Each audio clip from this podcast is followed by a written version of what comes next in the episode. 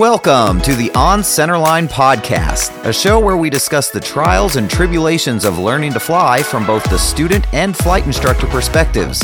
We feature real aviators in all different chapters of their careers, talking about the things we all deal with but rarely discuss. So join us as we take on the challenges, hardships, and celebrations that pave the runway to being a professional aviator as we strive to stay on centerline.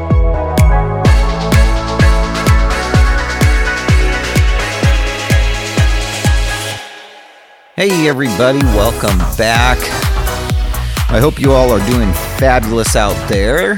For those of you new to the podcast, I'm Sam Terrell, your Northwest Aeronaut on YouTube. Be sure to check out the channel. If you enjoy this podcast, I'm sure you'll find some very helpful and educational videos there as well. So, you know, a lot of uh, talk going around lately about the seventy fifty rule that uh, has been propagated for a long time as kind of our rule of thumb when it comes to aborting a takeoff. Uh, we're wanting to look for seventy percent of our rotation speed by fifty percent of the runway available. And over the years, I think this has uh, been a good rule of thumb. I personally don't have any issues with it, um, but there's been some articles and, and videos made recently of people who who do have issues with it, and I can understand their uh, qualms. I can understand their uh, skepticism as far as it's concerned, and and some of the holes that it leaves to be filled. Um, but you know, those are all things that I think always need to be considered. I don't think it takes away from the rule as a whole. But there is certainly more that goes into a proper pre-takeoff briefing and abort plan briefing than just saying, okay, seventy fifty. And that's what I wanted to talk a little bit about today is the seventy fifty rule and when it should be applied, how to apply it, but more importantly, what all should we be considering when we are thinking about a takeoff abort plan? So if you ask any one of my students uh, what we do for our takeoff and abort plan briefings, uh, they'll tell you we do it in two parts. There's two parts to it. First, we have our departure briefing. Now, our departure briefing is pretty straightforward. It's basically where we're going and how we're going to get there. This is a time we use to bug our departure headings. We bug our final altitudes or our initial altitudes if we're on an I F R flight plan and maybe A T C gave us an initial altitude to fly up to. But we're going to be briefing these things, and we're going to make sure we have everything set up and ready for our departure. From there, we get into our abort plan briefing. And this should be the last thing you do prior to just making your call on the radio and taking the runway. You don't want to have anything else between your abort plan briefing and your actual departure, because you want this to be the freshest thing in your mind. You want it to be at the very forefront and top of your mind as to what you're going to do in the event anything abnormal occurs. So we basically break up our abort plan into three different parts. The first part is, what do we do if something happens on the runway? The next part is, what do we do if something happens just off the runway, shortly after takeoff, below one thousand feet. And then finally, what do we do if we get to one thousand feet or higher and we have a problem? Now, within these three sections, there could be subsections, things that perhaps are specific to your particular airport or the airport you're at, or specific to the current conditions or aircraft you're in. So let's start out by looking at the first section. What do we do if we have any problems on the runway? Now, this is not just about having a problem on the runway, and this is where the seventy fifty rule comes into play. It's about setting an expectation of what we expect to see out of our aircraft, performance-wise. Now, I think it should go without saying, but I'm going to say it anyway, that if you are on a super long runway, and I would say realistically anything over five thousand feet, maybe even four thousand feet, but certainly anything over five thousand feet, you don't really have to worry about this type of briefing uh, for, for what we're about to talk about. The seventy fifty rule simply doesn't apply, nor does any other type of abort point identification. So there's a difference between having a problem on the runway where something is physically or obviously wrong and simply not getting the performance you're expecting out of your aircraft. Certainly, no matter how long the runway is, if we have a problem, whether we blow a tire, whether the engine starts running rough, whether your airspeed doesn't come alive, right? This time of year, it's summer. We get a lot of bees and, and wasps and bunch of insects flying around. You get one of those stuck in your pitot tube, your airspeed just stays dead. It doesn't come up. Okay. Any one of those types of problems, obviously you're going to abort the takeoff and you need to be ready to do that. But when it comes to establishing an abort point and identifying a certain level of performance that you want to have by that abort point, that's different than having an obvious problem. What we're basically saying is that we have a limited amount of runway here available to us.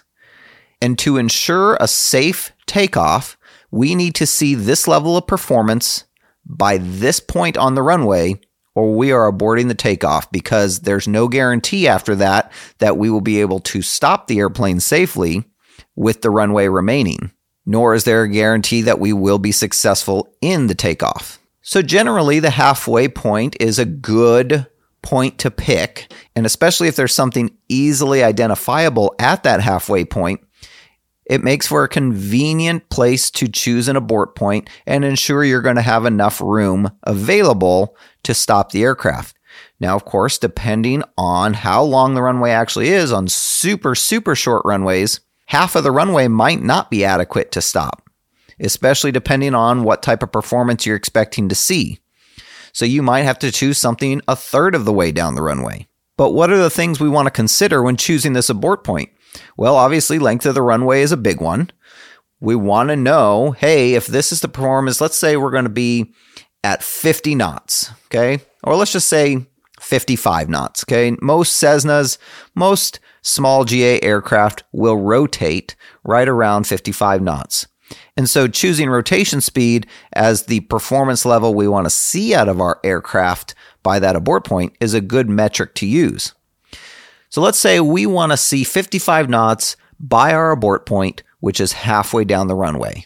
Well, if we don't see fifty-five knots, we're going to stop and abort the takeoff.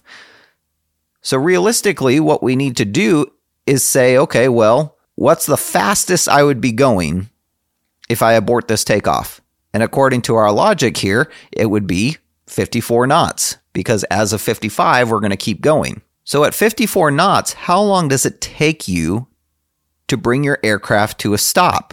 This is something you could use your performance charts and your P O H to kind of figure out uh, based off your landing distance. But you could also go out to a super long runway and actually do some tests to see how long it takes you. Bring your aircraft up to fifty-four knots and then abort the takeoff and see how long it takes you to stop. So let's just say it takes you six hundred feet to stop the aircraft when you're going fifty-four knots. That would mean that on a runway up to twelve hundred feet long, the halfway point would still be barely adequate. I would argue that twelve hundred feet would be pushing it, but six hundred feet remaining at the halfway point would technically allow you to stop.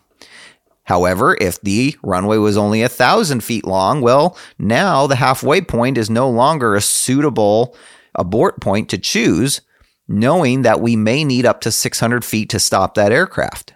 Now we got to choose a point that's only four hundred feet down that runway, which is going to be prior to the halfway point. So this is kind of an extreme example I'm using, but it illustrates the point I'm trying to make, which is that simply going off the halfway point for any given runway may or may not be adequate for the conditions or the aircraft you're flying. So what else do we have to consider? Well, first of all, what type of surface are you taking off from? Is it a hard, flat, paved runway? Or is it grass? Or is it gravel? What's the condition of that surface? Is it wet? Is it dry? Does it have a bunch of dirt or sand on it? All of these things come into play and can affect your stopping performance as well as your accelerating performance. Is the runway perfectly level, or do you have a slight incline? An incline going up on departure is going to make it so that you accelerate slower, but at the same time, it's going to allow you to stop quicker. An incline going down is going to mean you accelerate more quickly, but it's also going to mean you're going to need more room to come to a stop. What are the current weather conditions like? Are you at an airport at a high elevation? Is it a hot day with a high density altitude? Do you have a headwind? Or is it a calm wind? Or is it a tailwind? All of these things are going to affect how quickly you accelerate and how quickly you are able to come to a stop. So looking at my home airport, Twin Oaks, we have a twenty-four hundred foot runway. And it's nice because halfway down this twenty-four hundred foot runway, we have a very identifiable high-speed taxiway off the right side of the runway. Now, our runway also has a slight gradient, a slight slope to it. When we are taking off to the north on runway zero two, we are going uphill. So while this can cause us to accelerate a little bit slower, it also is going to allow us to stop a little faster. And generally choosing the halfway point as our abort point is adequate. Usually our planes have no problem getting to our rotation speeds by that abort point. However, on hotter days, if I was flying a more heavily loaded aircraft than normal, I might say to myself, well, you know, today's pretty hot. We got a higher density altitude. I'm heavily loaded. And I may not actually see rotation speed by the halfway point. I should be pretty close, but I may not see exactly fifty-five. Now, this doesn't mean that the takeoff won't be safe to continue, but I need to set realistic expectations as to what I should see. So on those high density altitude, heavily loaded airplane days, I might say, okay, I want to see fifty knots. I should see fifty knots minimum by the time I cross that halfway point. That's ninety percent of my rotation speed, which is still far greater than our seventy fifty rule that we uh, are discussing here. So as long as I see that fifty knots, I feel comfortable continuing that takeoff and should get to fifty-five knots shortly after. Now again, this is all aside from just simply monitoring my aircraft on takeoff roll, making sure everything is feeling and looking good. We're still checking to make sure, of course, airspeed's coming alive. Everything's in the green with the engine. The engine's producing good static R P M, and the, the power is up where it should be. All of those need to happen on every takeoff, no matter what. But what I'm saying when I identify this abort point is that even if everything seems perfect, even if everything seems to be running well and everything's working properly, if I don't see this performance out of my aircraft by this point, I am going to abort the takeoff. Because even if something isn't wrong, something obviously is not in line with the calculations or expectations I set forth for myself. And I may need to recalibrate my expectations. So this abort plan briefing and this, this abort point is something that should be done on any smaller, shorter runway. I would argue anything under three thousand feet, you should set an abort point. And again, usually halfway is fine, but on those super short runways, it might be a little bit earlier than halfway. So for instance, same runway, same airport at Twin Oaks. We talked about how I use the high-speed taxiway halfway down the runway on zero two. However, on runway two zero, it's a little bit different story because now we have a downhill sloping runway. And of course, if we're going downhill, yes, I should accelerate a little quicker, but it's also going to take me longer to stop. Also, now coming from this direction, the high-speed taxiway isn't as visible. So instead, we have a windsock off the right side of the plane when we're on two zero. It's much more visible and identifiable. And it happens to be placed slightly prior to the halfway point. So the windsock makes a great abort point for when I am taking off on two zero. Now again, because the windsock isn't quite halfway down the runway, I have to make realistic expectations as to what my performance is going to be. So even if I was taking off on zero two that same day and time, and I said, okay, I should see rotation speed by the halfway point, by that high-speed taxiway. I can't make necessarily the same uh, expectation for two zero since my abort point is now closer to me. So I may adjust it slightly and say, okay, I should see, again, fifty knots prior to that windsock or by that windsock. So the point of all of this is we need to be identifying proper abort points for the airport we're at, for the aircraft we're in, for the configuration of that aircraft at the time, and for the current conditions that will allow us to come to a stop safely on remaining runway should performance not meet our expectations. The seventy fifty rule, in its most black and white version, is rarely something that's going to be reasonable. Only in the most adverse of situations, meaning the highest density altitudes, the heaviest loading of an aircraft, the shortest of runways. Only in these most extreme circumstances would the seventy fifty rule actually be reasonable as stated. It would take a lot for me to say that I'm going to be comfortable only seeing seventy percent of my rotation speed by the time I cross that halfway point of that runway. So while it's not out of the realm of, of viability to say seventy fifty, it is not something you can just make a blanket statement about. You have to run the numbers. You have to be honest with yourself. You have to know your aircraft. You have to look at your performance charts, and you have to do the math and say, is this a realistic expectation for the plane and the conditions and the runway that I'm on? So that's our abort plan briefing for when we are on the runway. And that's really what the seventy fifty rule is all about.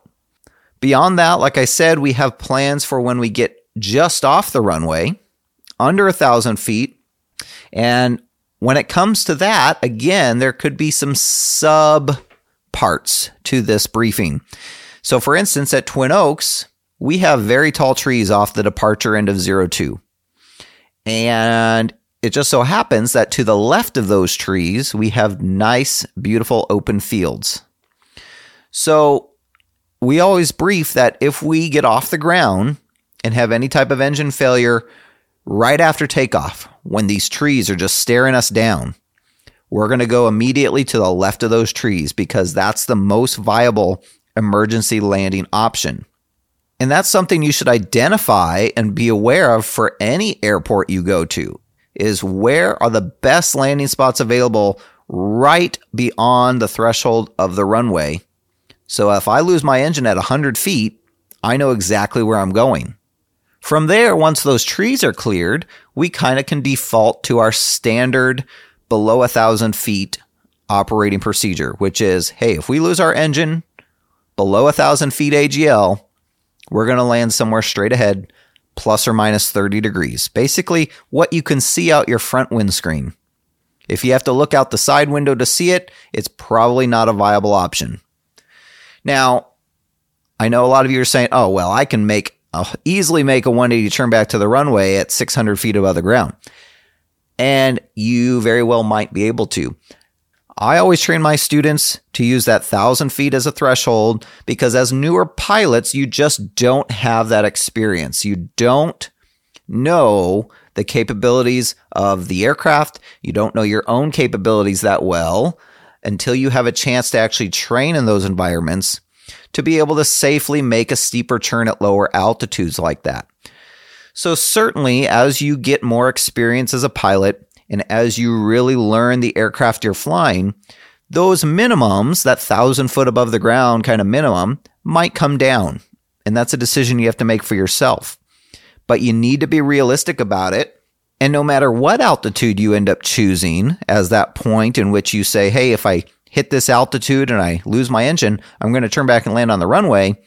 No matter what that altitude is, you still have other things to consider when making that decision. And what I mean by that is, for instance, at Twin Oaks, we already talked about the differences between zero two and two zero. zero two is going uphill, but it also has tall trees off the departure end, which means that two zero is going downhill and has tall trees on the approach end. So no matter what, as my personal minimum, and of course my personal minimums are much lower or higher, depending on how you look at it, than my students, I would feel comfortable turning a plane around and landing on a runway at six hundred A G L. However, under no circumstances, even if I'm at one thousand A G L, am I personally comfortable turning around and landing on two zero without an engine? Doesn't matter how high I am, because I've done enough practice with power off approaches to runway two zero to know that those trees and the turbulence associated with them and the downdrafts, combined with the fact that we have a short downhill sloping runway, makes for a very hard power off approach and landing, and it would not be successful most of the time. So I would rather just land in an open field than try to turn around and land on two zero without an engine. Now zero two, completely different story. I will land on zero two without an engine all day if I'm in a position to do so. But altitude is not the only thing to consider when making that decision. Hey, if this happens, I'm going to turn around and land on the runway. So beyond that, once you get to that magic altitude, whatever it is for you, or as a default, one thousand feet A G L, then we say, okay, one thousand feet A G L or higher, if we lose our engine, we're going to try to come back to the runway here, assuming, you know, at Twin Oaks, assuming at zero two, that's what I'll do. But again, you have to ask yourself some questions and brief the situation appropriately. And this is where our departure briefing comes in, because in our departure briefing, prior to our abort plan briefing, we're going to say, hey, we are going to be departing, for instance, let's say to the north, straight out on zero two. We're going to be making a straight out departure. Well, a straight out departure to the north on zero two in a one fifty means that I will get to one thousand feet A G L probably about three or so miles, at least, away from the airport, and in the opposite direction of zero two, which is the runway I would be landing on. So even at one thousand feet, it's not going to put me in a position to where I'm going to be able to come back and land on that runway should I lose my engine. On the other hand, if I'm making a downwind departure to the south, then that's easy, because by the time I reach one thousand feet, I'll be on the downwind leg right abeam the numbers. And then it's just like any power off landing. But you have to ask yourself, where is my departure taking me, and what realistic options am I going to have available to me come this time? Where do I expect to hit one thousand feet A G L? What will be around me? So it's not always viable to just say, hey, if I reach one thousand feet or higher, I'm going to come back to the runway. That's always a good goal if you're able to do it. But bottom line is, we'll say, hey, we're going to come back to the runway if able, or we'll choose the next best option. So when we put all of this together, this is kind of what a standard departure and abort plan briefing sounds like when I'm doing it with a student or or just by myself. The situation here is we are in a standard training flight at Twin Oaks, departing from runway zero two, and this is how it would go. All right, our departure briefing, we are going to be departing from runway zero two here at Twin Oaks. We are going to be making a southwest departure.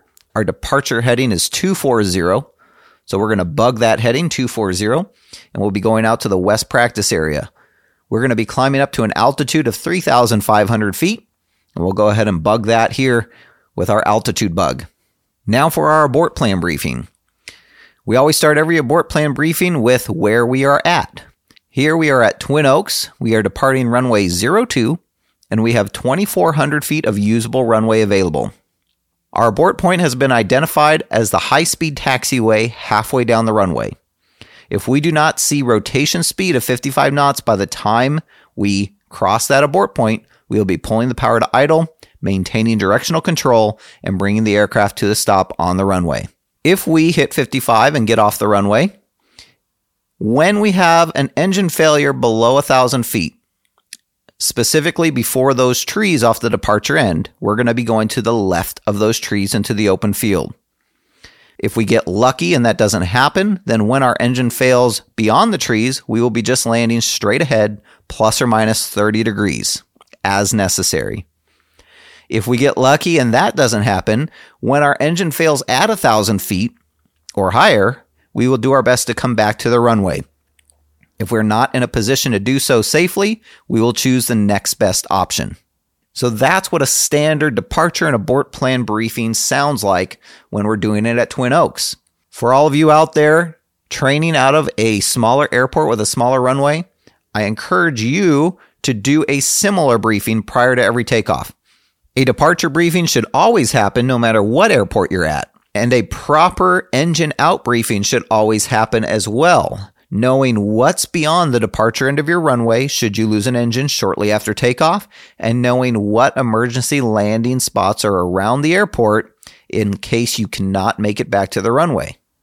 Also knowing what other runways might be available.